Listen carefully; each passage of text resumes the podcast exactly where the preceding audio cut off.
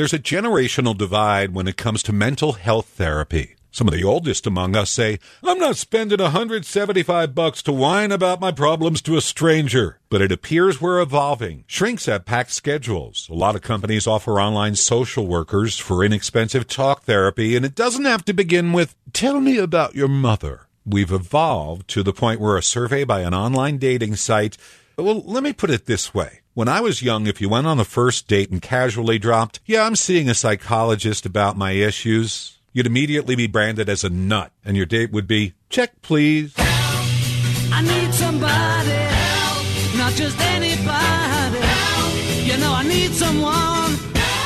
Now, 91% of people on one matchmaking site say it's better to date somebody who's in therapy. The common thought is that if you're in therapy, you're working on your problems, and everybody has them. Nearly one out of every four Americans has seen a shrink in the past year. So if you're a resistor, shaking your head and muttering that the whole dang world's gone crazy, first of all, the data shows you have a point.